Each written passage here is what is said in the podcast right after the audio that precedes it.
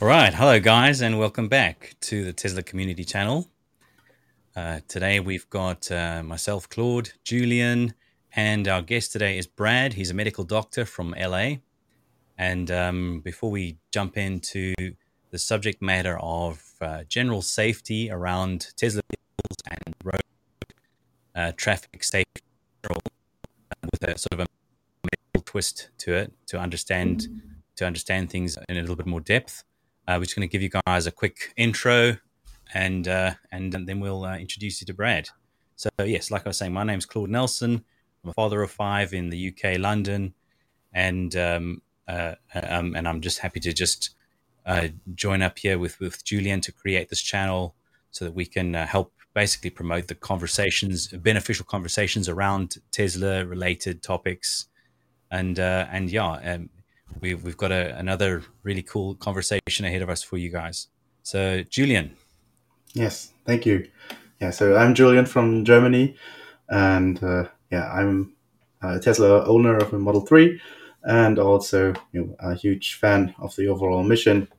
And also, I've been a shareholder since 2017, and yeah, I'm really happy to have you guys here today and uh, sharing insights and uh, thoughts about Tesla and all the related um, issues. Awesome. So Brad. Brad, tell us about yourself. Hi, thanks for having me on.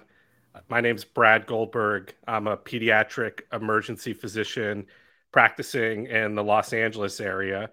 I've been a Tesla enthusiast since probably around the time I graduated medical school in 2013 and 14 and have been following with you know such interest and curiosity with the transition to electric vehicles, driver safety, autonomous driving, and uh, just happy to be here with you guys today and talk a little bit about some of the safety and medical aspects.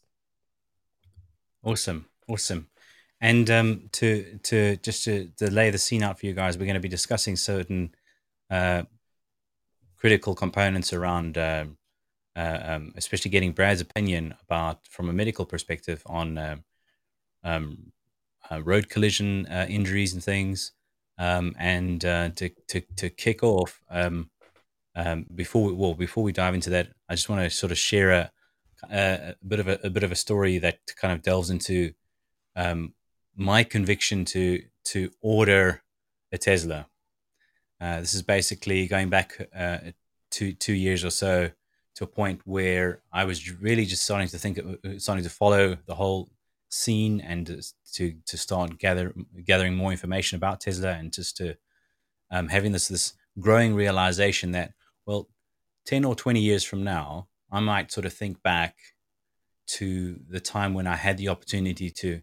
Sure, it's an expensive vehicle, but to really sort of strive to sort of see if I could get a hold of a vehicle that had such a high standard of safety, and having young kids, uh, made me sort of feel a bit like, okay, I don't want to look back at this this time when I had an opportunity to significantly upgrade the trans- the safety factor of the transportation of my young family, and and have not taken the opportunity to to do something about it, especially when this technology sort of almost suddenly has become available to to the world essentially, and uh, uh um, part of that conviction for me goes back to uh, 2002 when I was myself involved in a very serious road uh, traffic collision in Johannesburg, South Africa, uh, and uh, sort of I, I, I was extremely lucky to come away from that. I mean, we can go into we'll, we're probably going to we can go into as much detail that uh, uh, as much detail as you guys like on that as well, but in this instance here, to to kind of kick off some questions for you, Brad.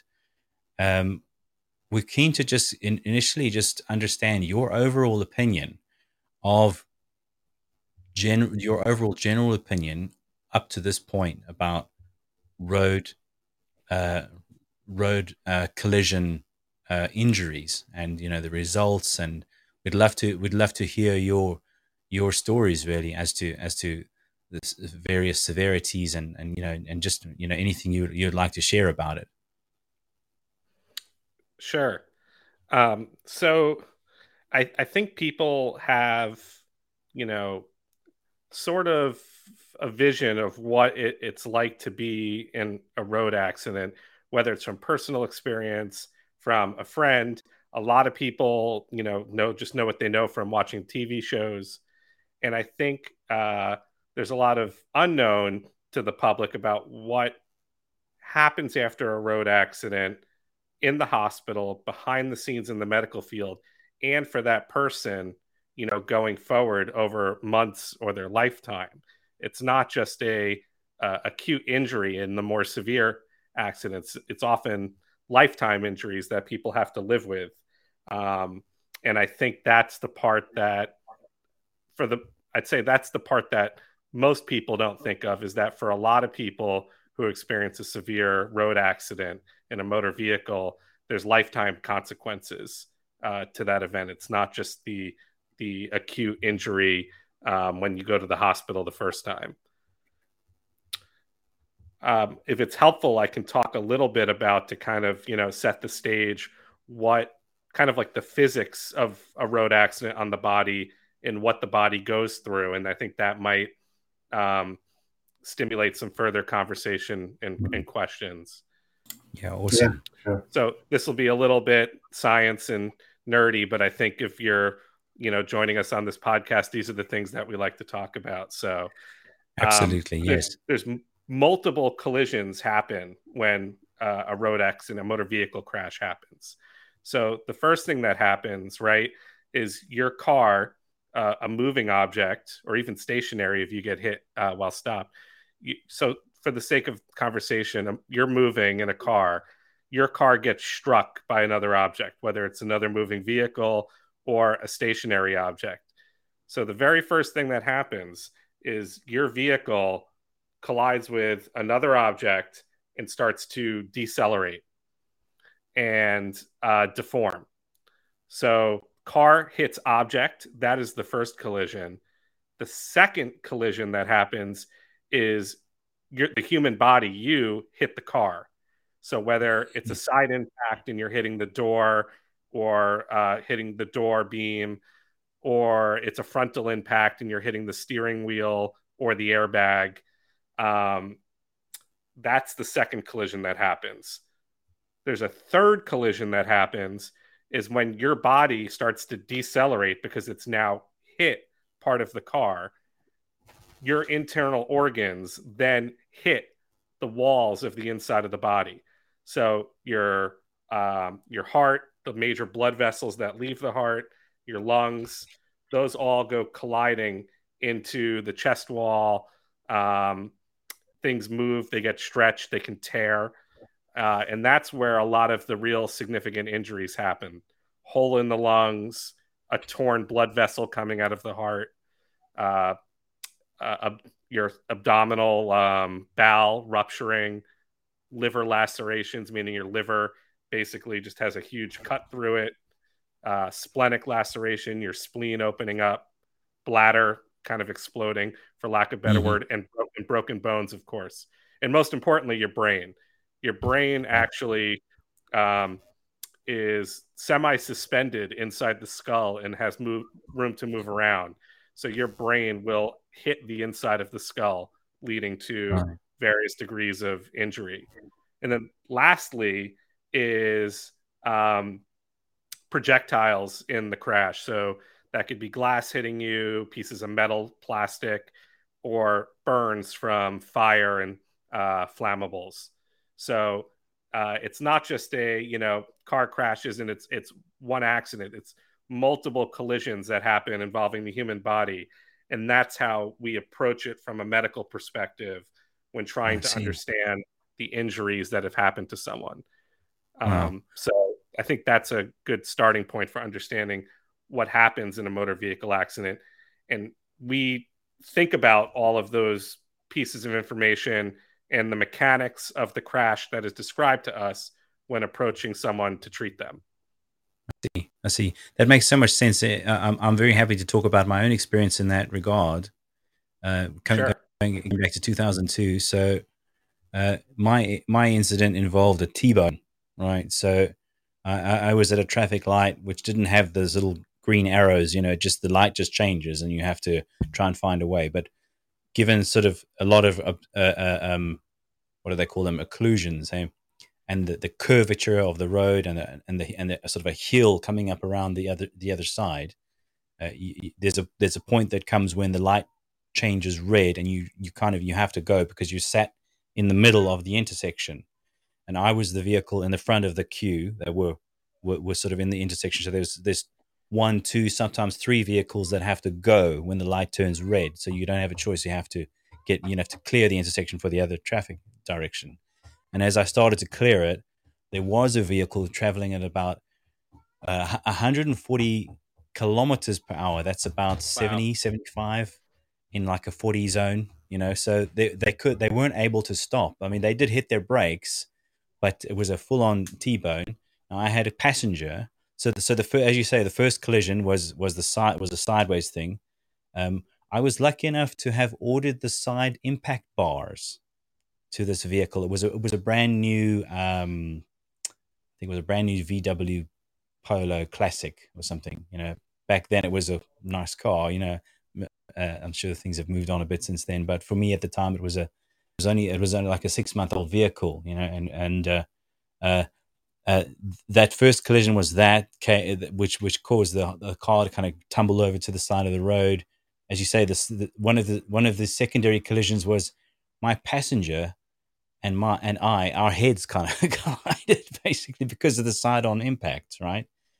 And um, to this day, I kind of think of it as a, a semi-fortunate in the sense that the collision on the side of the head, yeah, sure, it broke my my jaw in like three places, and I broke a bunch of teeth, and I was like really like crazy stuff, you know. But it didn't injure my neck and spine and my my my brain, right?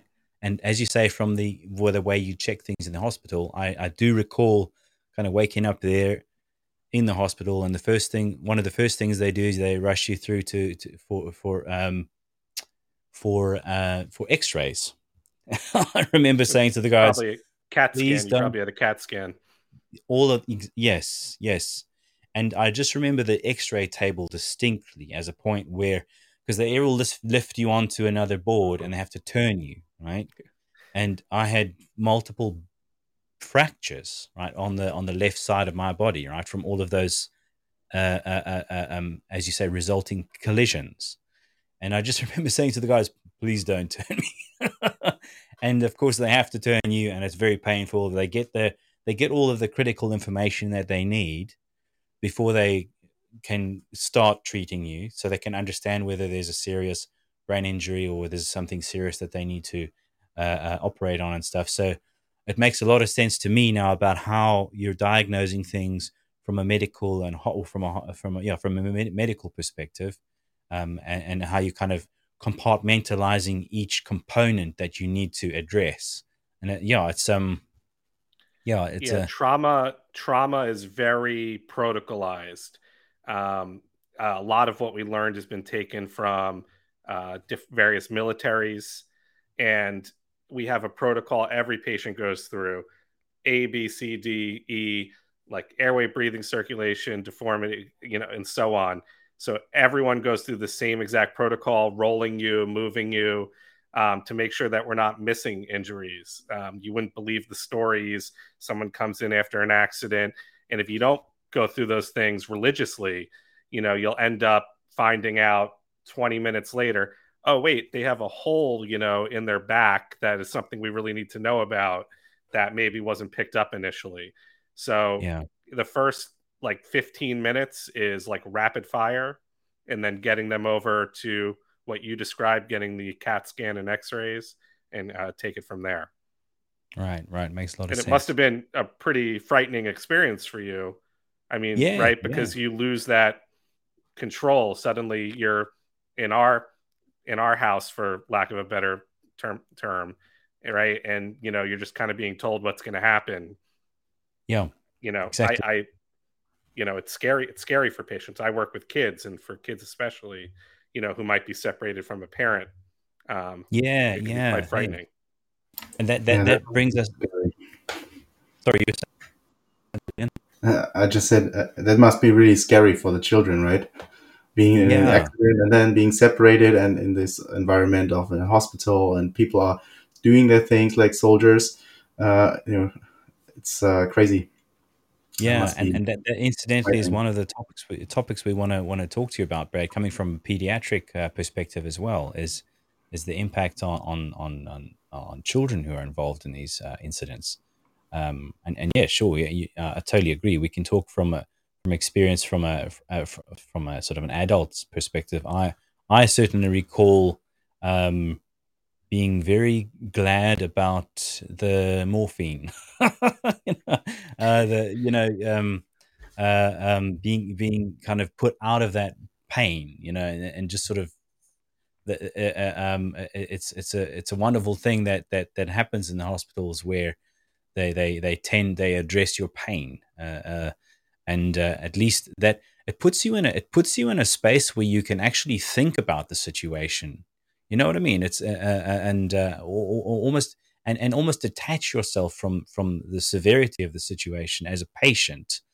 Uh, um, I, I, I recall thinking about I re, I distinctly recall thinking about um, sort of waking up and thinking, well, I don't remember going home, right? I don't remember um, having dinner, and I don't remember uh, going to bed last night. But here I am waking up in the morning you know and and yeah that mm-hmm. that, that orientation and yeah it's a it's, it's, it's a it's a huge shock. The initial shock is is is, is significant. Um but um and i'd imagine the, you were probably working through a concussion as well just based on how severe your accident sounded i would imagine you probably had a concussion yeah, yeah, exactly. I, I, think I spent I spent a few days in ICU, and then I spent a few weeks in the hospital, and I just I ended up sort of sitting on a wheelchair in my house for about two or three months, you know, and then kind of onto the crutches, and this and that incidentally is comes onto the to you know the uh, yeah the initial impact very fa- uh, sudden, very fast. The the actions in the hospital, the treatment, the the whole uh, the, the the protocols that everybody's following, but then of course the secondary effect the long term recovery and in many well and it's probably a significant number of incidents the the lack of recovery you know the, the the lifelong things that people have to kind of put up with. For me one of the one of my fractures was a hip uh, fracture. And uh, or, or uh, I don't know what they you know they got the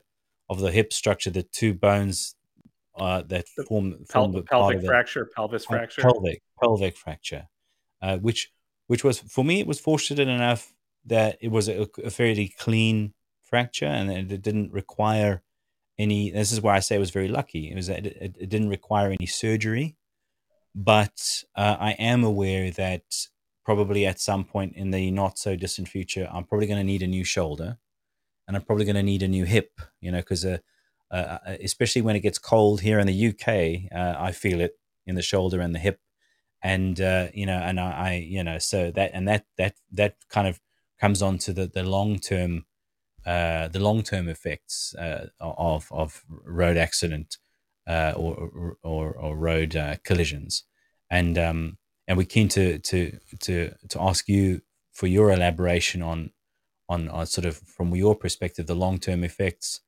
Um, uh, for for adults, but also um, and probably more importantly for children. Um, from a, as you say again from a pediatrics perspective. Sure. Yeah. I mean, tell us about be, that, Brad. It can be extremely variable. Some people, you know, are incredibly lucky and walk away with you know scrapes and bruises. Um, and for you know people, I would say the vast majority of crashes where people are appropriately restrained using the proper seatbelt, proper you know seating. Um, they tend to walk away with minor injuries and not stay in the hospital. But you know, there's a lot of variables that go into that, like whether you're restrained, if you're sitting in the proper seat for your age. You know, lots of issues with children. You know, maybe not in an appropriate car or booster seat, or sitting yeah. in the wrong seat for their age. Yeah. Um, if, if it's a side on collision. yeah, the type of collision, the speed. And, you know, I can't yeah. stress, you know, how um, important the speed is. So, yeah. um, the energy in a collision is proportion to the square of the velocity, right? So like energy equals half the mass times velocity squared, with energy being joules. So mm-hmm. you know, if you are in, say, I took some notes here, and I did it in kilometers, so uh, yeah. the international audience uh, can relate. So if you double your speed from 50 to 100 kilometers, because it's the square of the velocity, you're actually increasing the energy in the collision by a factor of four. So right. it's not lin- it's not linear. So for every right. you know extra five to ten miles an hour you drive at, you are significantly increasing your risk. So that, the speed limits that, are the speed limits for a reason, um, yeah. based on the types of roads, um, the safety uh, devices like that might be on those roads, guardrails, etc. So uh, every extra kilometer or mile per, per, hour you're putting into the collision is uh, significant increases in the energy. So I think that's like an important variable. Um, and then there's just luck. You know, there's uh, luck. You know, what kind of car you happen to be driving, what safety mm-hmm. features that car has. Certainly, mm-hmm. not all cars are um, built the same and have the same safety standards. And I'm sure we'll get into that a lot. Um, but what that means for people um, after an accident is some people walk away, but a lot of people do not.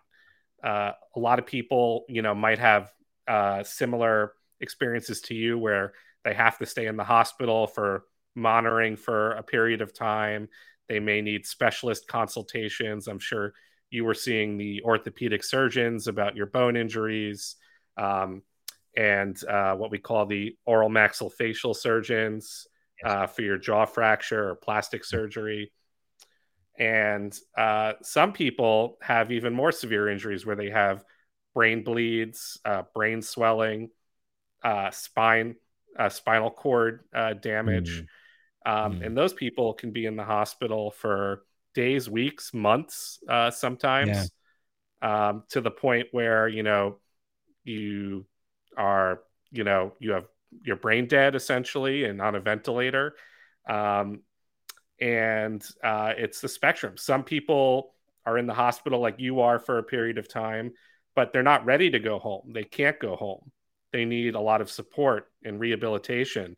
So uh, a lot of folks will go to um, what we call uh, acute rehab where you leave the hospital and go immediately to a rehabilitation uh, facility where you might learn to walk again, learn how to eat again, mm. um, what we call your activities of daily living, like the things mm. that you do throughout your day to be productive and live um, uh, a, a, happy life.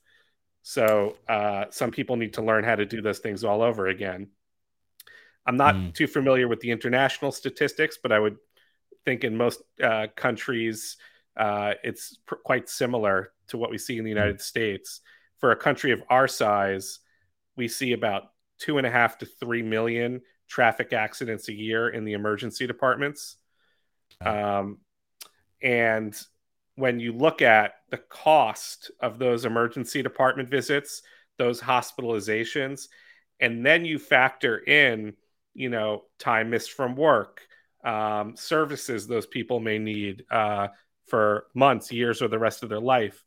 Uh, estimates are about $75 billion per year um, in costs to society, essentially, for um, these types of road injuries. Yeah, astonishing. Yeah. I, I just read a sorry. Yeah. I just read a statistics, uh, some statistics about it uh, by the uh, World Health Organization that it costs up to uh, you know, around three percent of the gross domestic product for some countries. Just the amount of injuries that are happening in uh, these countries, and uh, to wow. me, that's, that's uh, actually insane. And um, yeah, and uh, it's another another point too that you know to to borrow some of you know Elon's terminology it does seem like we've approached a local maximum in terms of um, our ability to reduce um, road injuries and deaths. If you look at the US data, um, it's kind of it's been coming down, but we've kind of started to Plateaued. uh, plateau off.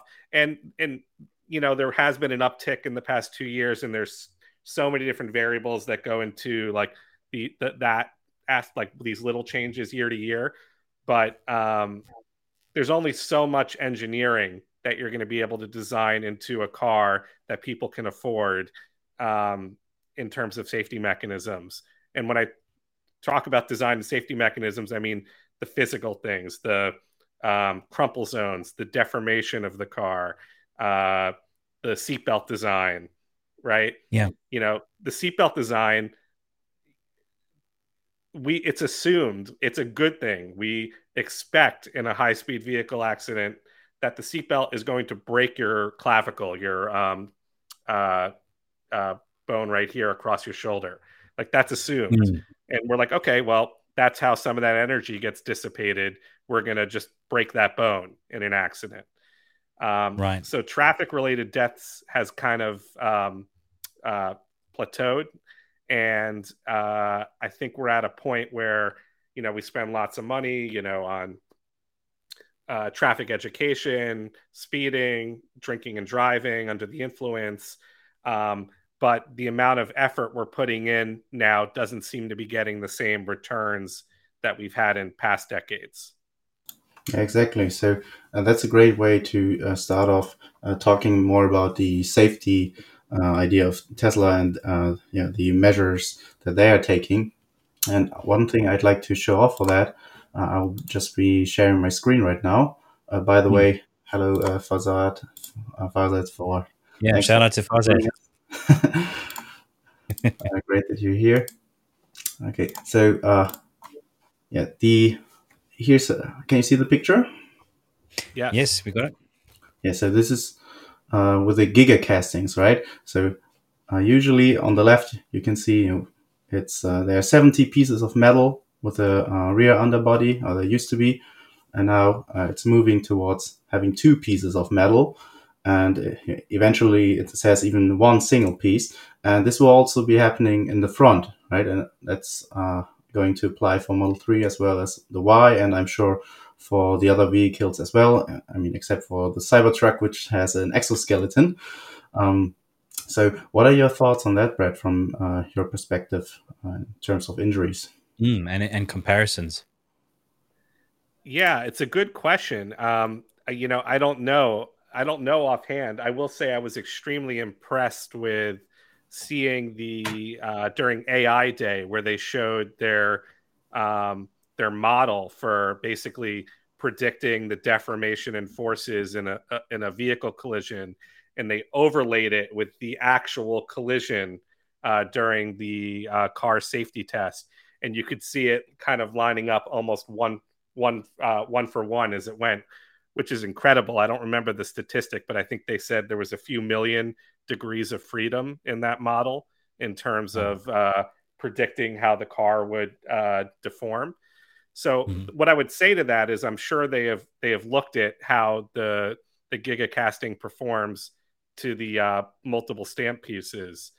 Mm. But for me, from the medical field, from an injury prevention, what we care about is uh, a few things. We care about intrusion into the passenger compartment. We don't want any pieces moving into the passenger compartment where it's going to collide with you or an impinge on you, right? So you don't want a motor, you know, coming into the passenger right. compartment. You don't want the, you know, uh, cooling system, the the uh, the uh, Octovalve, right, flying into the uh, into the passenger compartment. So that's one thing. And then the second thing we care about is distribution of forces. So we care about uh, uh, the amount of energy when the collision happens. You don't want all of the energy to be dissipated over, you know, a microsecond. You want as much time to dissipate those forces and decelerate the collision. Um, so I I can't speak to how different the gigacasting is. Maybe there's some info you guys have on that, but uh, I, I, suspect that they've you know done their due diligence and looked at the models. Um, I'm not an, enough of an engineer to know if a one one piece would perform better necessarily than uh, multiple stamp pieces. I think one thing that stands out there is is from well from from from watching a lot of uh, uh, Sandy Munro's teardowns uh, as well, especially just seeing the, the the the internal structure of those giga castings. Um, one of the things that st- stood out to me was the, how how the, they've been using basically been using AI to to to um, distribute forces with the internal integrated struts that are sort of almost it almost seems alien like in the way in, in, in in when you see the inside of the giga casting and the way those struts are sort of integrated in there. And you can just you can almost visualize how they are acting like a rib cage you know protecting the internal organs from an external uh, collision uh, and they're uh, like mimicking a, sort of nature's way of, of of designing a protective casing as such. And uh, um, uh, yeah, that that that um, that stood out to in in my mind as well. Just like you say, just sort of gathering what information we uh, we can from from yeah. Shout out to Sandy Munro and and and all the and all the guys that uh, that look at these things in such detail. Um, it, it just makes a lot of sense. I just, I mean, like I was saying earlier, I just remember. I mean, I just remember sitting at the desk, um, ordering the vehicle that ended up in the collision, uh, and it sort of it was almost a throwaway comment from the salesperson to say, "Would you like side impact bars?" And it's going to be an extra two or three thousand rand, right? Which uh, conversion, you know, uh, fi- uh, um, uh, currency conversion. Um, at the time, for me, was a significant extra expense. But I was thinking, well, I'm sure. buying a new car. What the heck? Just put the, a few extra bells and whistles on top. And as it turned out, if I hadn't had those side impact bars, I I'm not really sure I would be here. You know, it, it might have been one of those uh, uh, uh, situations, and that is sort of a, um, primitive compared to the advancement in the design on the on the on a Tesla vehicle, and it must surely pay, play a significant role and the reason why they are scoring so highly in in in uh, in, in, safety standards from various uh, institutions. Um, and uh, yeah, yeah, and uh, the, the those safety bars that you mentioned that goes back to like the thing the things I care about. That's one intrusion into the vehicle, right? Because with that side impact, um, you know, without those bars, the side of that that car is essentially you know the door, right? Which is a you know what 10 uh, not even a few millimeters of steel and then the plastic uh, the plastic inserts. Um, exactly. Exactly it makes a lot yeah. of sense yeah.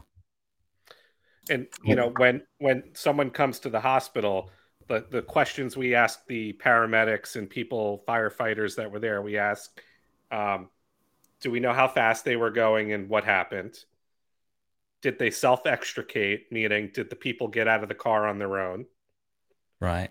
Did they need if if not did they have to use um we call it in the states i don't know if it's universal the jaws of life? It like is universal that giant saw that pulls the car open. Yeah. We asked did the yeah. airbags deploy? And we ask uh was there intrusion into the passenger compartment?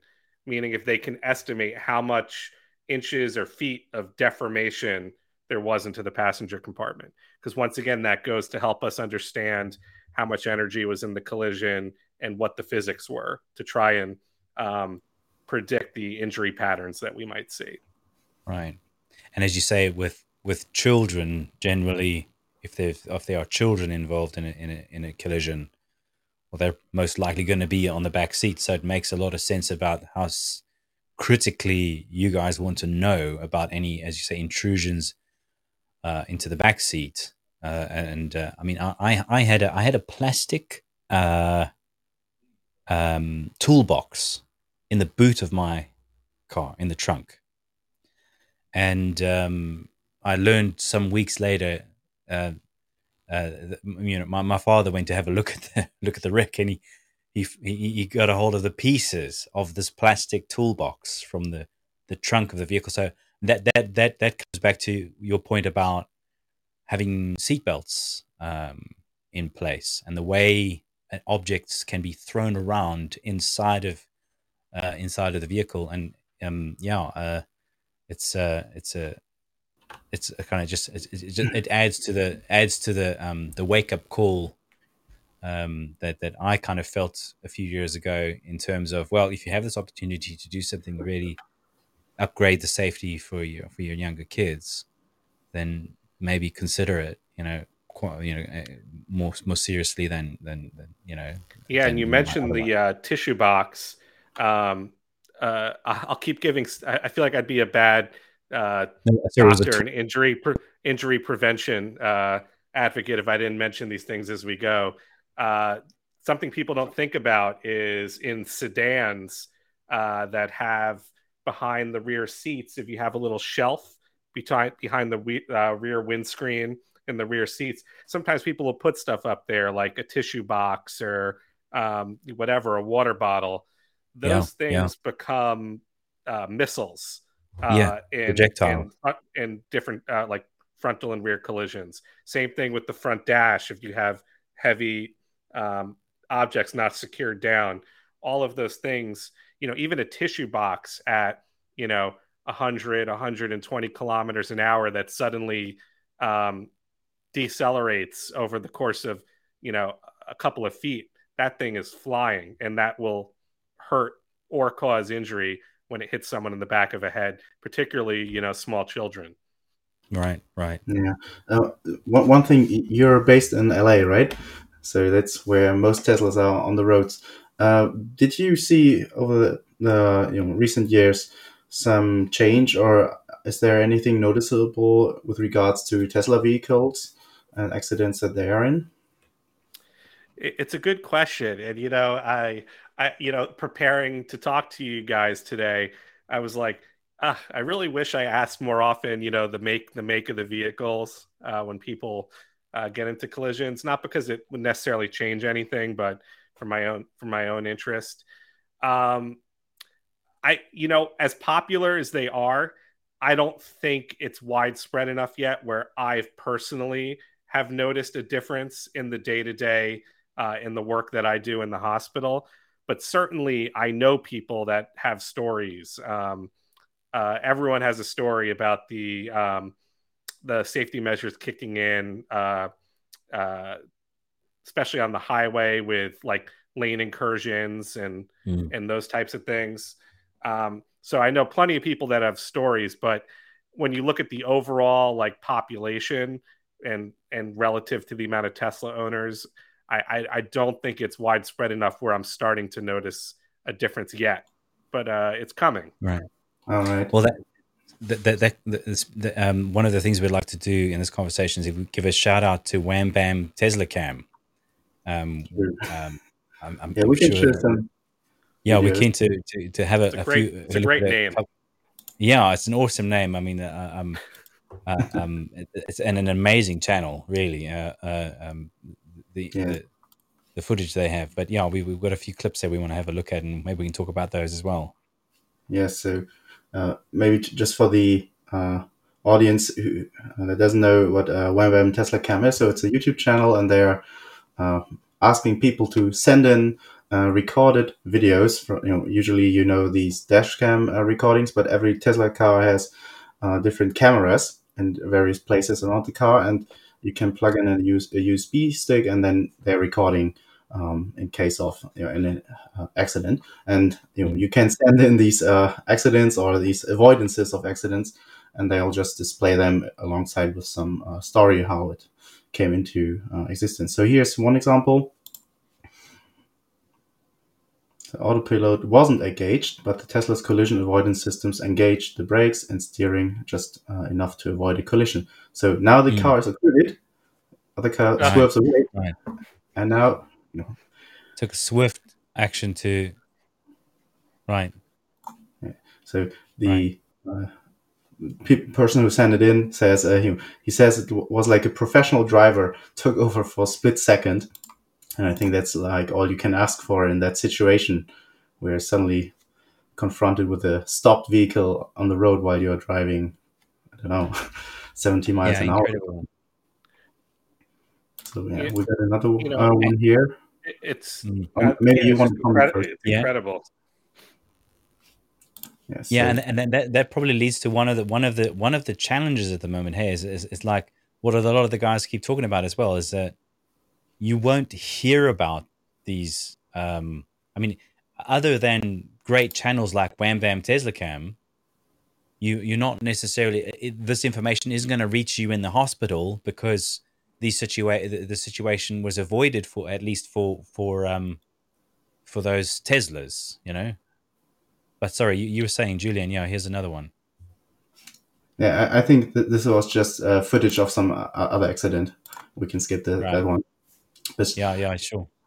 uh, just to illustrate the point that uh, the idea of Tesla safety is not just around the hardware, because obviously these weren't uh, only hardware related issues, but you know, taking action before something happens. So using the um, you know autopilot, which is relying on uh, vision, you know, seeing things like a human can, but much faster with uh, much uh, more reaction time. Mm. Uh, actually, m- much less reaction time that way around. Mm. And uh, so, what are your thoughts on that, Brad? Yeah, it's incredible. I you know I watch all those videos uh, myself just in pure fascination, and I I get the you know I get the chest pain like watching the video. Um, uh, because I I realize you know everyone's had scary experiences on the road, Yeah. and you immediately start to relate to oh I've been in a situation like that. You know it's hard to predict you know what these drivers would have done without those um, software safety measures in place, but I think it's a fair assumption for a, a lot of those accidents. Um, you're either not going to be able to avoid it and you're going to collide, or you may get out of that collision, but it's going to be by pure luck, right? Yeah. So when looking at that first video, um, when looking at that first video where they uh, suddenly had to stop and then swerve to the left, you know, unfortunately, when humans are driving on the highway or road, a lot of times your brain's on autopilot, right? Like you might be um, taking a phone call, you might be just listening to the radio and zoned out you know, and your vision is focused this way, uh, and you're kind of just going with the flow. So then to suddenly be presented with a sudden deceleration in front of you, what's the next thing that happens, right? Well, you have the option to swerve, right? Hmm. So what's your concern if you're swerving? What's going on in the lane next to you, right? So Right. in that video, you know, without being there and without knowing the measurements, I could pretty say with a lot of confidence that you do not have enough time to check your mirror, check your blind spot, and then decide to swerve, right?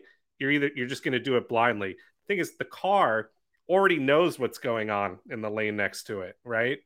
The car doesn't have to be like, oh, I need to check my Exactly. my lane. It knows, right? As Yeah. it's got vision all around. Um, and when when you stack the you know the human the human autopilot to the car, it's just um, it's not comparable. Makes sense. And there, how many guys uh, who who have FSD beta, uh, at least um, uh, uh, initially, would were making comments in their uh, videos about so many instances where the car beeped and they weren't sure why it was beeping, but that was most likely it had seen something that they hadn't seen because it was constantly looking at 360 vision um, at everything around it, including stuff from behind. I think uh, uh, there was another excellent video where the guy's got his uh, and and I'm sorry I can't remember whose video it was, but the the, the guy's in a, in the lane, and for some reason his car kind of moved to the side, and then he realized a large bus or lorry uh, or, or truck had, had kind of come up next to him in the in the in the in the lane next to him, and it, the car was kind of just making a little bit of extra room for for the for the bus sort of thing. So the the car's ability to not just see everything, but to, as you say, Brad, to to think about it and to be like hundred percent sober and clear and focused for the whole drive. There, there's no like we go into our kind of autopilot, as you say, where we kind of uh, you might you might think to yourself, I don't remember the last six traffic lights. I hope I didn't go through a red one, you know, because you were in sort of autopilot, slowing down or speeding up, etc. Uh, and uh, now, now you've got this sort of this 360 thing. Um, I'm, I'm amazed uh, uh and uh, at how, how many how many of the guys out there try to try to shortlist all of the uh, beneficial features in Teslas and how that list just seems to explode. you know, when when they try to kind of uh, uh um, highlight them because there's so many highlights about uh, and just about safety features alone that it's just it's like it's ten of these conversations in a sort of scratch the surface, you know. But uh, I need to understand also from from your perspective, Julian, because I, I I don't I don't own a Tesla yet. Uh, I've got one on order, and I'm I'm I'm trying to be as patient as I can. Potential delivery for the first half next year. You know, but, um, super super jealous about everyone who's got a Tesla. And uh, but uh, tell me from your experience as well, Julian. You know, having owned a Tesla now for some time, and having probably having owned I don't know how many other vehicles uh, uh besides Teslas, Teslas you owned before that. But what kind of a comparisons jump up in? Well, what kind of comparisons jump up in your mind uh, in terms of safety differences? Yeah, so uh, obviously, uh, safety was a huge uh, consideration. Uh, I have a, a, young family, and uh, you know, I just want to have them in the safest vehicle possible. And so, as I was interested in Tesla before, um, you know, I already knew about their safety approach. but then, you know, when it came to having uh, or needing to buy a new car because the old one was constantly uh, uh, in the maintenance and yeah, it was just time to get a new one. I researched various car brands and to see how they're performing, and of course, Tesla popped up over and over again in the top ranks. And uh, so it was kind of a no-brainer to do this. And actually uh, within the first week of uh, me driving on the on-ramp on the autobahn uh, th- there was already a situation where some vehicle kind of swerved into my lane and the autopilot automatically you know swerved away from uh, the other vehicle. So uh, it was already worth it like in the first week. Uh, i don't know what might have happened if i had been in the old uh, ice vehicle. And uh, i was really glad. It, it was kind of strange to see in the first seconds because you know the um, steering wheel just moved on its own uh, against my force. Uh, but I wasn't really aware of that because the car was in my blind spot, right? I'm not looking at, into my blind spot when I'm going uh, just straight ahead on the autobahn. So uh, that was amazing already.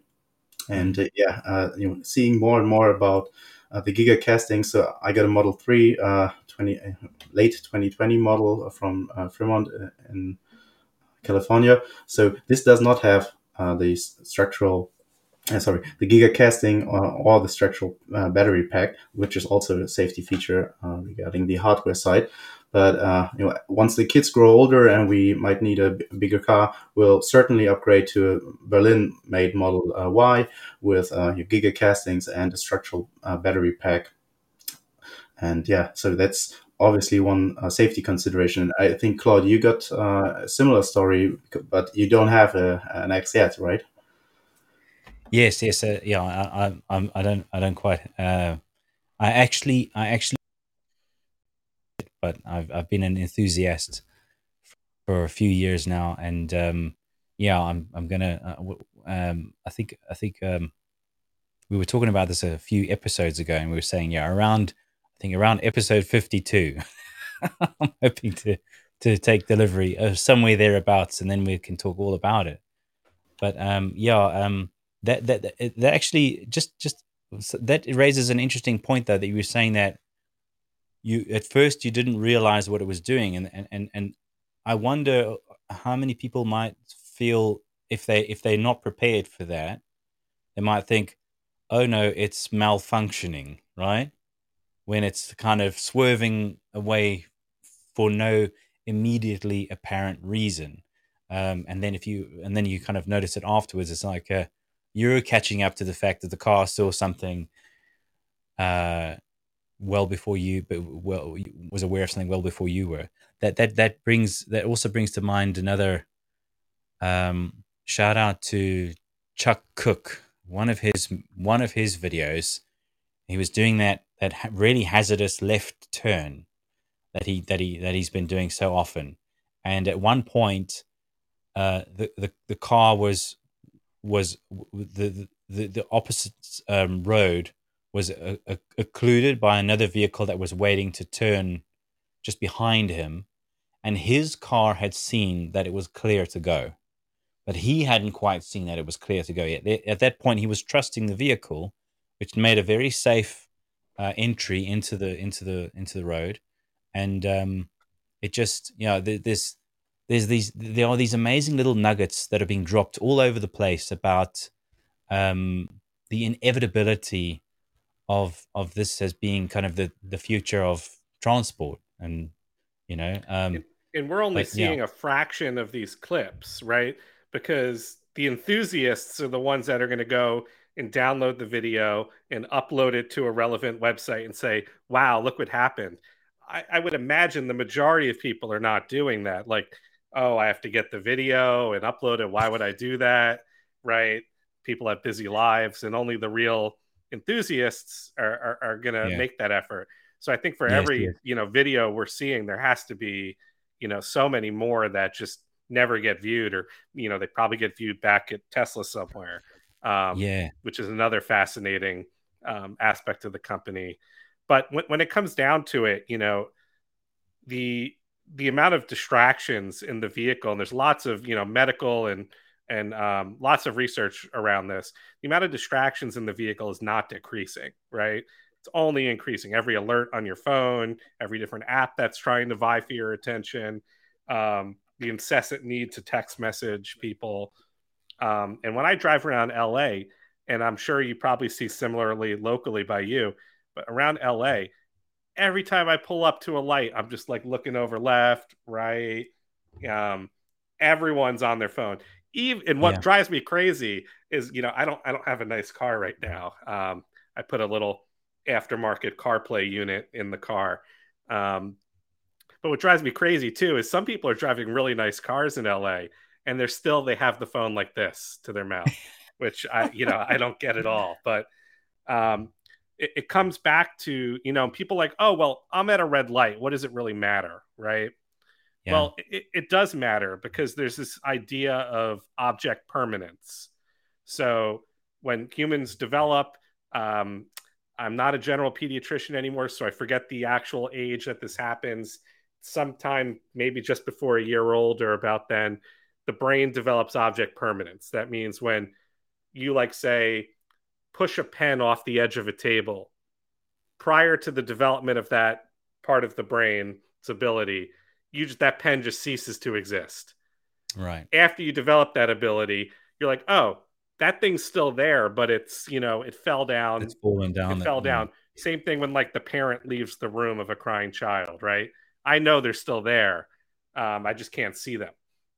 Yeah. So same yeah. thing when you're at a red light, the brain has a certain amount of ability to look around it, see things that are moving behind um, uh, uh, other objects and obscured from your vision and ability well to track those things. Say well i know there's two people over there behind the car because i saw them walking that way.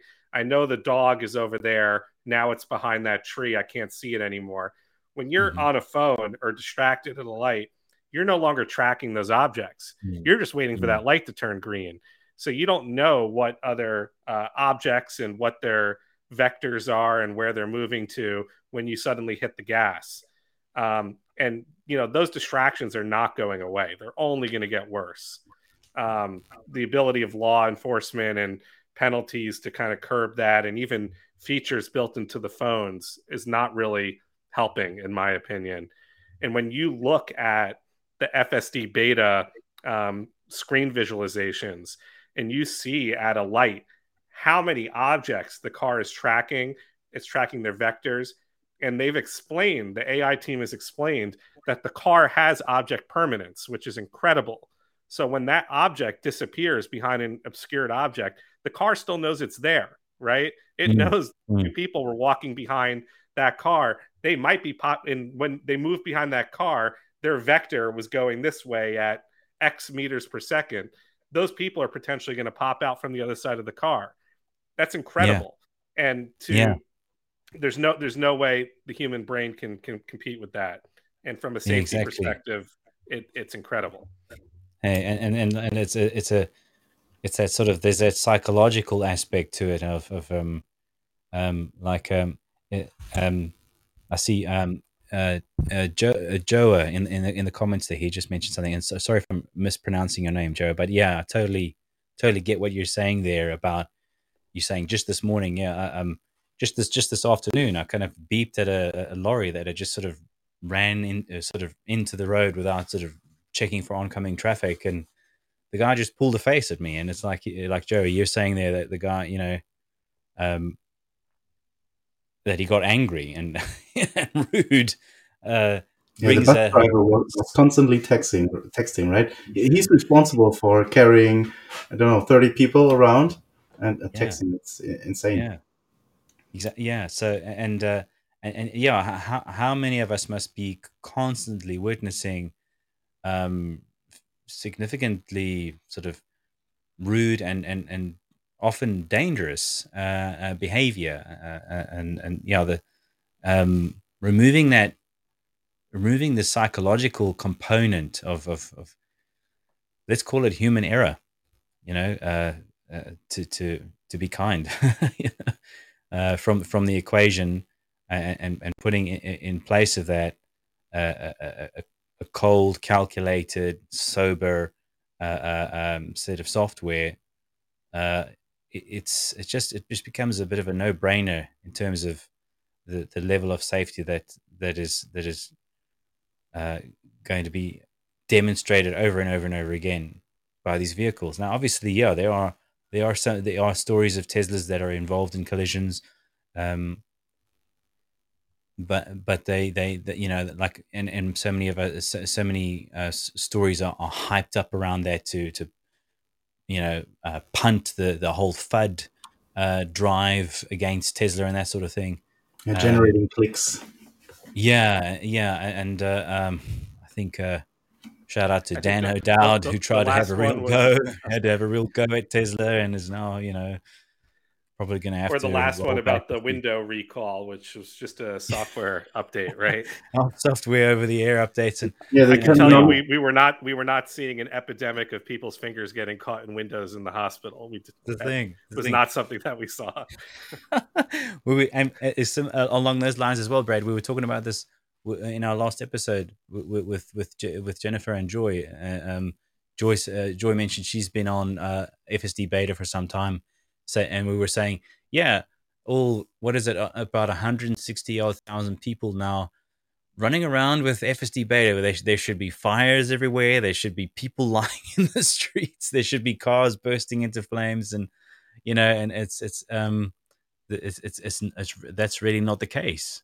Uh, and right. uh, you know, when when you try and consider a number like 160,000 vehicles on the roads, um, uh, uh, uh, with the ability to drive themselves, essentially, um, it's it, it kind of hits home a bit more. You know, uh, it, it, brings home the realization that this, this isn't such a futuristic ideal. This is actually something that is significantly here. Um, and uh, yeah, and I, I get excited thinking about you know once this becomes you know widespread. Um, what that means for healthcare and medicine uh, in the public. I think yeah. when you think about that's what really excites me.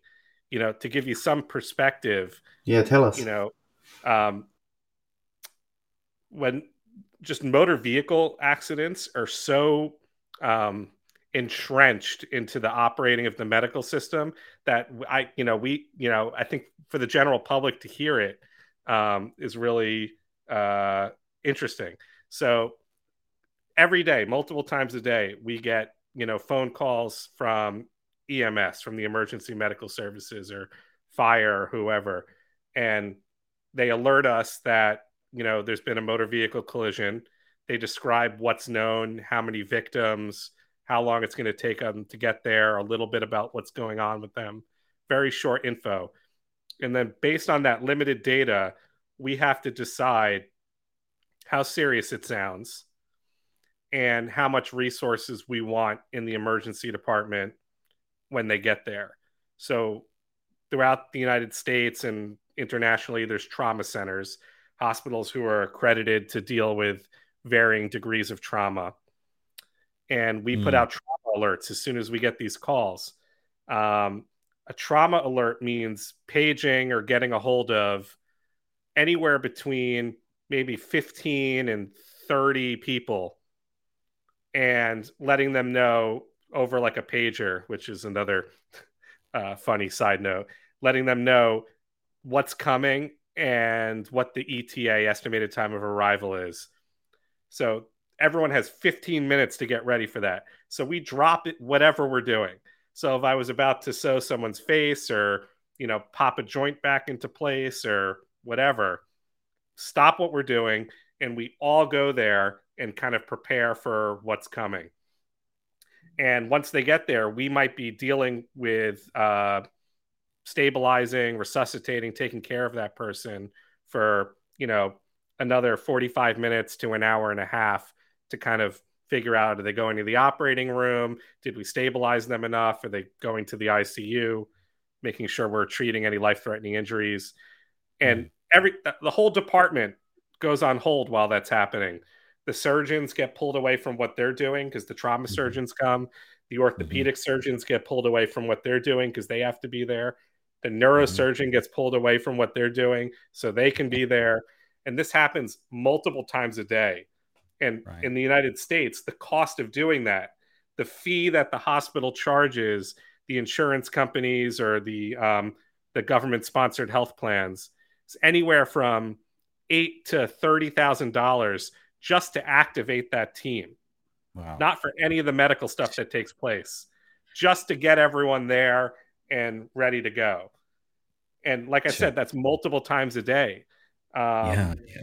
So what would what would hospitals look like? What would their capacity be? What would be our bandwidth for taking care of uh, other sick and injured people if we could drastically eliminate the amount of um, time and resource that we put into just motor vehicle accidents? And I think that's what gets me excited because as it is, um, hospitals all over the world are, are, you know, always operating at 110% with limited, yeah. you know, capacity. We saw um, we saw a lot of this put to the test during the past few years, obviously, and uh, that that's what excites me, and the amount of you know research that could be put into you know other areas as well. Um, the amount of money that the governments could spend, you know, on other things rather than, you know, trying to reduce traffic injury and death due to whatever texting, drinking, um, stupidity, road racing, which is a big thing in Southern California. Racing is a big deal out here. Um, so yeah, that's what gets me excited because mm. that um, is an exciting future. I think.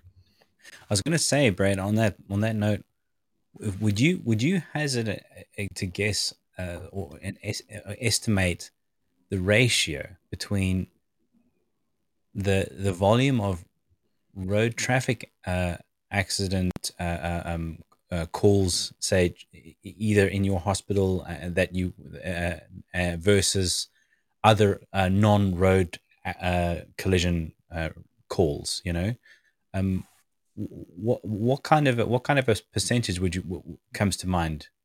Yeah, it's hard to give an exact percentage, but I would say, for example, you know, where, where my department where I work, our emergency department is a quite it's a large one, and we are a trauma center we could see currently between 280 and 350 patients a day right. uh, in our department. Um, we see somewhere around 100,000 patients a year. But in that day, a handful, a handful, usually single digits, might be motor vehicle accidents. However, um, the amount of resources that can go into a motor vehicle accident is just so significant.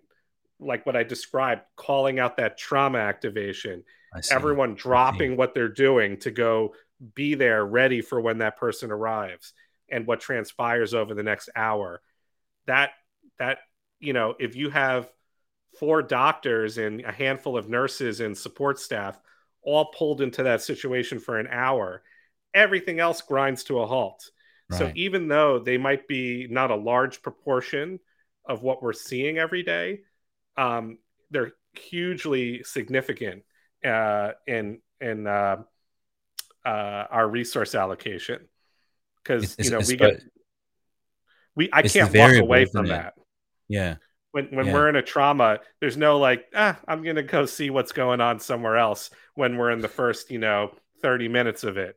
Whereas, you know, not that other patients get less attention, but obviously if someone, you know, has a dog bite that needs to be sewn up and the bleeding's controlled, you can walk away from that for 10 minutes if something else needs your attention. That's the issue. These patients so sick and injured. Um, and there's so much that has to happen in the first 60 minutes that even though they are a minority of what we see every day, um, the amount of resource strain it is is uh, incredible.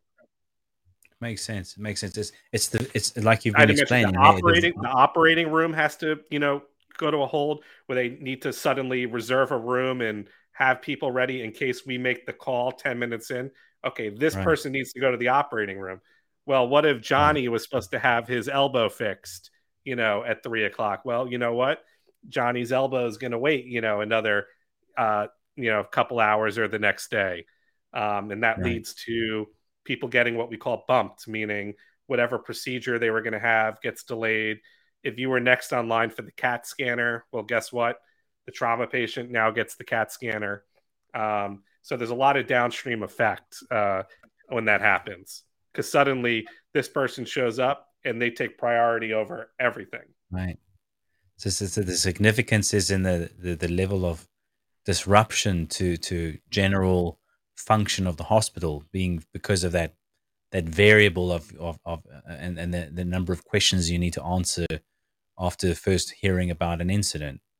It, it makes a lot of sense. Yeah. Um, uh, my wife my wife uh, did a bit of HCA work at a, at a local hospital just over weekends, uh, uh sort of over the last few years, and uh, she described the crash trolley, and how if someone's hit the button in one of the rooms, that uh, everyone, so almost a large chunk of the staff complement have to rush to get the crash trolley to that room, and they're sort of taken off of everything else that they're busy doing, and sort of if, if someone is you know if there's a, if there's someone that's uh, that says there's a cardiac arrest or something then a significant um, number of people need to be, stay involved in the situation it makes a lot of sense I love that term, crash uh, trolley. I want to start the crash trolley. They call, we, we, call it, we, call it, we call it the crash cart, but I, am going to start calling it a trolley. I think that's going to throw my coworkers for a loop. I like it. Yeah, yeah and and and it's it's literally a trolley. Yeah, it's full of uh, lots of expensive equipment. Um,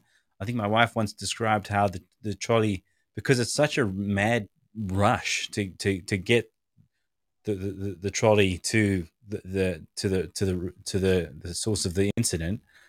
Um, that it it um she described that once it accidentally was toppled over, you know, and oh like, wow, yeah, it's a, it's just such a it's such a yeah, it's just a, such a a, a, flurry of, of activity uh, all of a sudden. So I can I can picture on my mind how you're describing you uh, getting a call from a from a from a, a, a traffic collision and and uh, how everybody is just sort of um, kind of rushing to battle stations, sort of thing. So it makes a lot of sense that. Uh, and yeah, the, uh, the, the cost must be so staggering just to just to maintain that. So and then you know the other thing we didn't touch on too is just you know the costs to individuals. So with you know significant reduction of traffic accidents we're going to see reductions. Hopefully we will see we should see reductions in insurance premiums. Um, the uh, traffic accidents um, and the injuries associated with them are not an insignificant um, not at all. Yeah. Uh, not yeah. insignificant uh, cost to the insurance carriers. Yeah. Um, so yeah. Uh, that would be hopefully money seen saved in insurance premiums. Whether or not the insurance companies do what they should do is you know another question. But yeah. um, in, in yeah. theory, the cost to the individual and society should be um, reduced. Yeah, yeah, be, yeah, I, I, yeah. You were saying, Julian? On that on that tangent, uh, you know, when we ordered the Model Three, um, I, of course, we have some uh, insurance premium on that. But uh, after a year, because the insurance companies got more and more data on Tesla vehicles in Germany, they had to lower the premium already because they were seeing, okay, not that many accidents for Tesla drivers. So that was nice saving a couple of hundred extraordinary, euros. Extraordinary. Now, I can vouch the point you were saying just now, Brad, about the significant cost to the individual involved in, in, in, a, in a traffic collision as well. Uh, uh for me personally, it was a, basically a case of sure you you you're going to sign up with a lawyer and you're going to you're going to in, South Africa we call it the road accident fund you know which is the the the, the government fund that that that um, pays out to people who've been involved in accidents when they but obviously when they haven't been proved to be at fault you know and that kind of thing but that process at least in South Africa it, it's several years uh, it, before it concludes. And and during that time, especially the first several months after a collision, like like mine, where my vehicle was written off, uh, I had that kind of uh, insurance structure that that that that paid like sort of 80 i think about 80% of the value of the vehicle.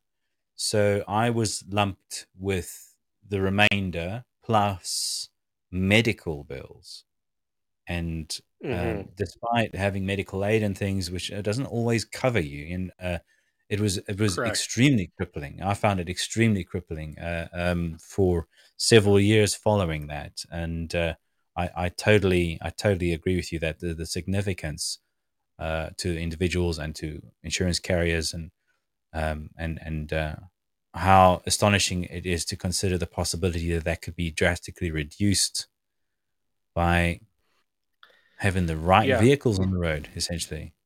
Yeah, so, medical yeah. debt is uh, crippling. It's crippling for lots and lots of people. Uh, the yeah. costs are not insignificant. You know, even if you have what you think is good insurance, you know, I can't speak to the other countries, but in the states, if you think you have good insurance, you know, they the insurance company might pay a large chunk of the initial costs, but um, you know, say you need rehab you know they might not yes. pay for rehab right say you need some fancy uh, orthopedic or mobility devices they might not pay for that right um, so it, it's definitely far from a perfect system and when there's you know traffic accidents or you know they're tragic because you know they're unexpected they're usually unavoidable you know um, whereas like some health conditions people may you know see coming and you may have the ability to do lifestyle changes to improve your situation. Yeah. Not always, not always, but you know, traffic accidents are those ones that you know people just cross their fingers and hope never happens. And you know, if it happens to you, it's um, you know, like with your experience, it could be terrible, and you know that changes people's life. You know, physically, mentally, financially. Yeah, exactly. Literally. Yeah, yeah. Talking about the uh, company of Tesla uh, with the uh, regards to the recent AI Day 2 event. Um, I actually can't believe that I'm asking this, but it is a potential future. Uh, so how do you see the Tesla bot? Uh, you know, we, we've just seen a basic prototype doing very uh, easy tasks, nearly falling down. what are your thoughts on that with regards to how this might help in the medical um, environment. Yeah, yeah, with with things like potential reduction in, in repetitive injuries to to to the to the human labor force. Yeah, yeah, also in the hospital as a, as yeah. hospital work needs to be done too. Yeah, yeah, it's a it's a good question. You know, we have some hospitals do have um, first attempts at using um, robotics and, and AI type stuff. I know there's some hospitals that have little bots that, you know, wheel around and they have medication drawers built into them. So they wow. can bring a medication to a unit to a nurse and kind of open their drawer and dispense things. You know, there's no doubt that technology and um, artificial intelligence have huge um, huge implications in reducing medical error, um, uh, medication errors, all those types of things. I've yeah. seen um, I've seen technology uh, demoed. I don't use it. We don't use it currently, but that can essentially, when someone checks into emergency to A and E, uh, if that patient has a history at the hospital, can it can open their chart, you know, look at their current vital signs, what's been written, look back at their entire medical history, and then with some degree of probability, without knowing anything else, without an exam, without anything, predicting the likelihood that that person's going to be admitted to the hospital that day. Mm-hmm. Um, so th- those types of things are coming, but I do push back in medicine a little bit, and you know there is a huge humanistic component to medicine and your relationship with patients and that mm. bond. And mm. um, I, you know, I don't, I, I don't think it would be it'd be particularly cold place if it all went, you know, um, robotic. robotic. But you know, there, there, there, there is there is a role there is a role for those types of things like lots of heavy lifting, uh, yeah. uh, lift lift lift assist, uh, yeah. those types of things where getting mechanical advantage uh, would be um, hugely important.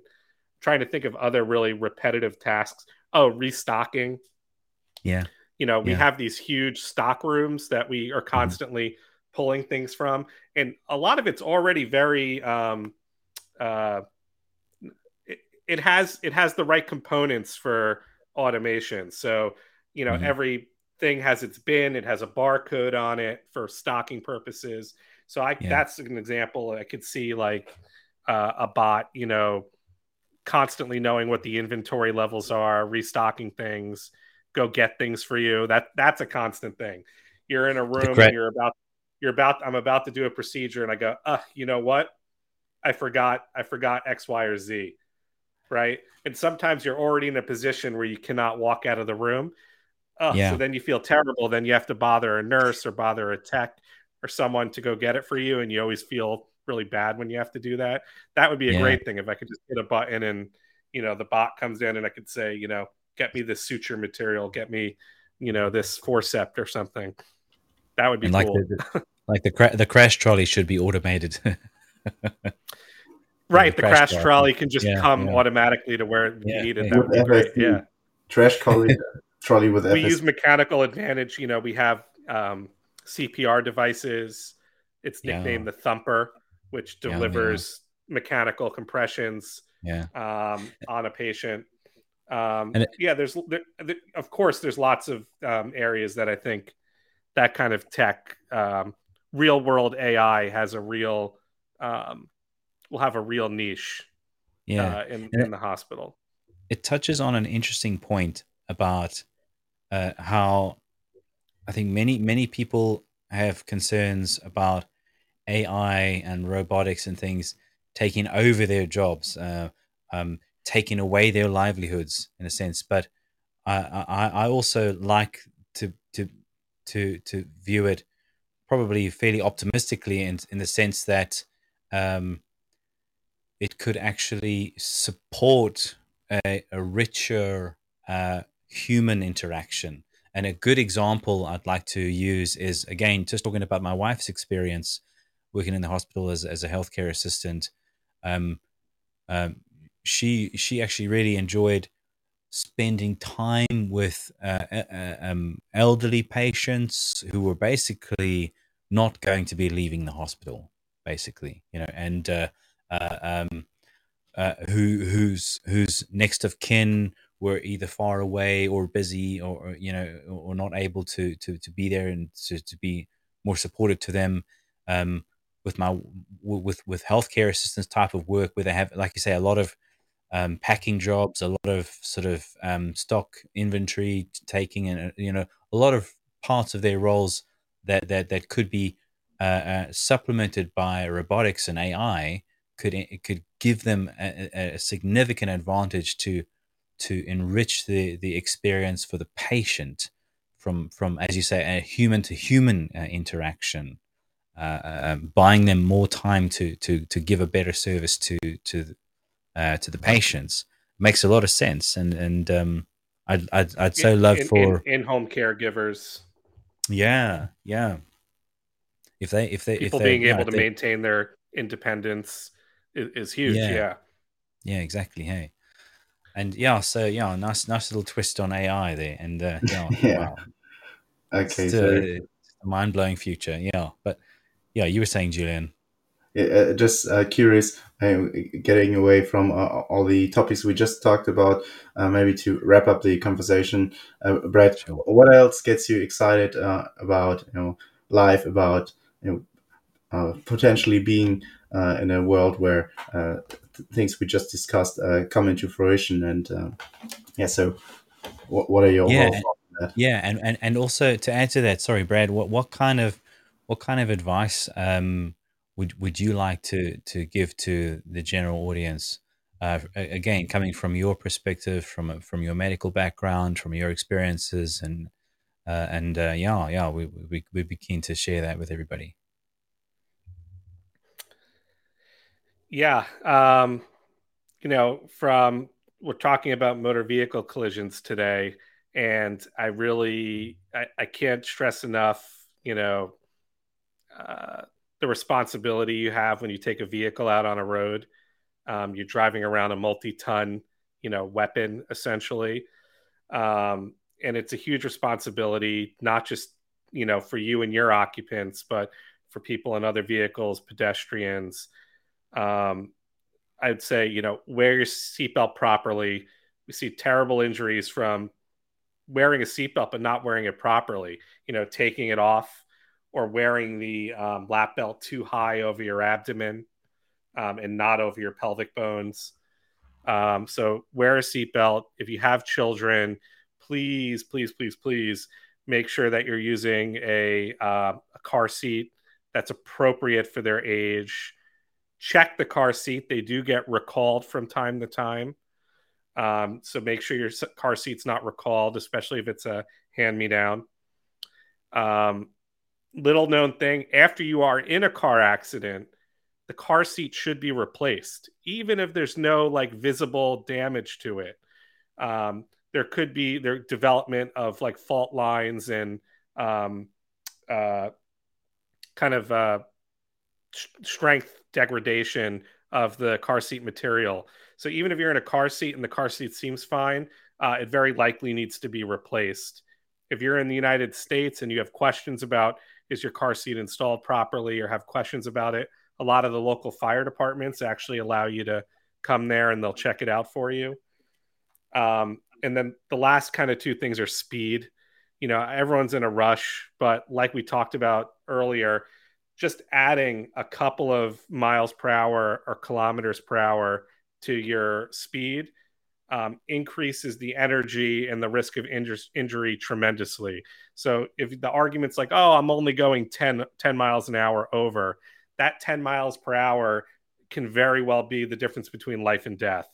Um, and then the last thing, obviously, is about driving impaired. So, I mean, that kind of goes without saying, but it's still a major issue that we see regularly is accidents related to driving impaired, whether it's alcohol, you know, illicit or recreational uh, drugs. Um, and you know, driving impaired is not just you know uh, substances; it's sleep. A lot of people are sleep deprived mm. and going on mm. little sleep. Doctors are notorious for falling asleep driving on the way home from work, um, and it's plagued you know the medical community for decades amongst trainees who have to work 30 hours straight in the hospital. And then it's like oh now you can drive home. Well you wouldn't tell any other human to do that but um, i think those are kind of my safety takeaways. You only get one body take care of it. When you're out in the public roads there's a lot of responsibility um, take it seriously. But to the part, part of the question i liked is what gets me you know kind of excited i'm excited to have my time back I mean, I live in LA, and everyone knows the, um, uh, you know, the sayings about LA and the traffic here. It, it's not great. It's pretty bad. Um, I'm excited to have my time back where I could, you know, clear my inbox and take care of my emails in the car. I could, you know, shut my eyes for 30 minutes and, you know, uh, get a nap in, which is you know crucial. Uh, napping is important uh, when you work uh, long hour jobs. Um, uh, you can look at the interesting data on napping uh, in the medical literature. It's fascinating. A little nap could be very impactful. Um, and I, I, think my ability to kind of travel and go on trips would be um, greatly improved. Just my quality of life in general. You know, if I get off after an overnight at work, all I want to do is I want to get home and I want to get some sleep in. But if I could, you know, lay down in the car and have it start to take me somewhere that's going to be my weekend and not have to think about, you know, the five, six hour drive, that would be, that would be fantastic. Um, so that's one of the things I'm most excited about is kind of getting my time back and being able to, you know, shut my my brain off for however many minutes or hours a day of commute that is. Um, yeah, I'm excited to hear what uh, what you both have to say to that. Awesome. Well, I, I, I, share your enthusiasm on, on just the just the idea of being able to get that time back that you spend in the commute.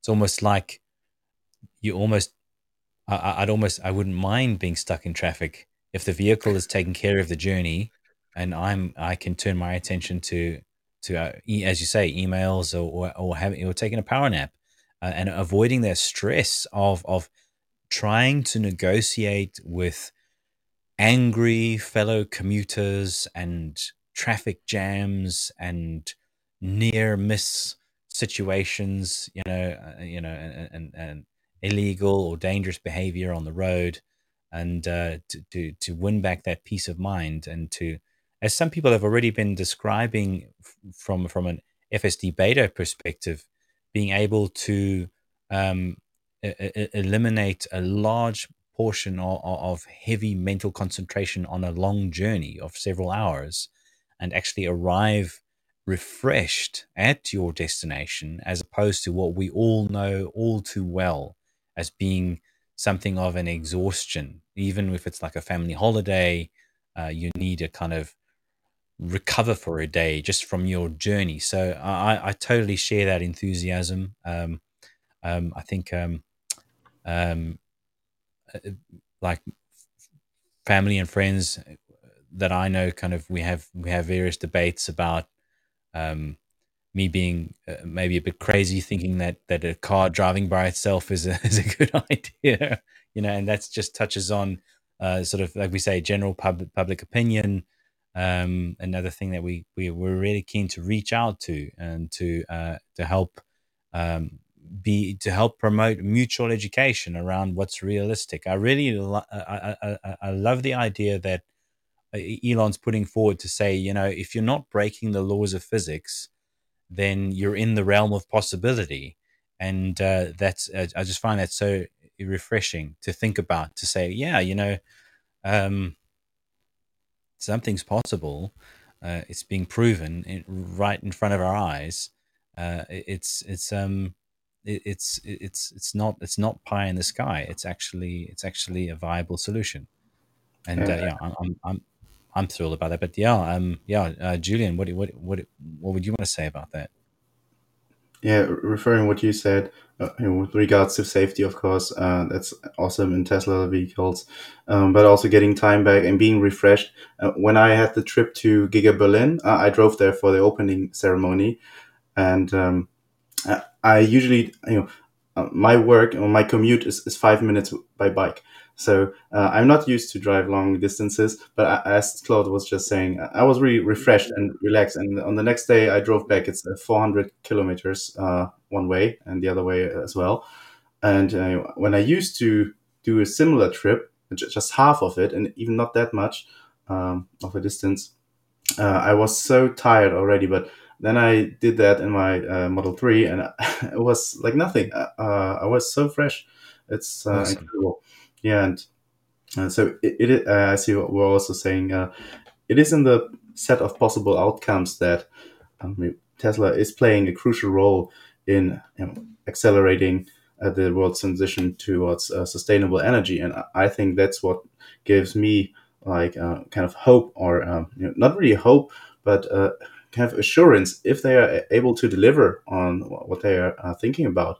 It really pushes the yeah the possibility that uh, you know the future might be much more optimistic instead of you know before I knew about Tesla, I, you know, there were already people aware that there needs to be a change, but you saw all the legacy automakers, for example, you know, not doing anything about it except for you know uh, put, putting out some uh, basic crappy EV that they just do for uh, catering to the government.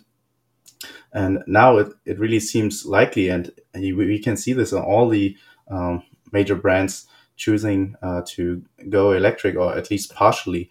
And uh, this really shows me that it is possible to transition towards uh, that sustainable energy, and that's why we are also starting uh, this channel and you know, making, you know, contributing whatever we can as uh, you know two fathers.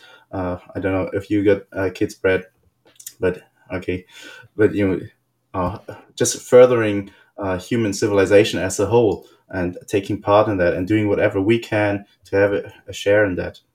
So that's uh, what I think is really inspiring, and that's why we are uh, always uh, loving to have people like you who are uh, you know, experts in their field uh, talking about their perspectives and seeing how it might uh, actually affect the world as such. I mean, we're here in London, you know, Germany, and LA.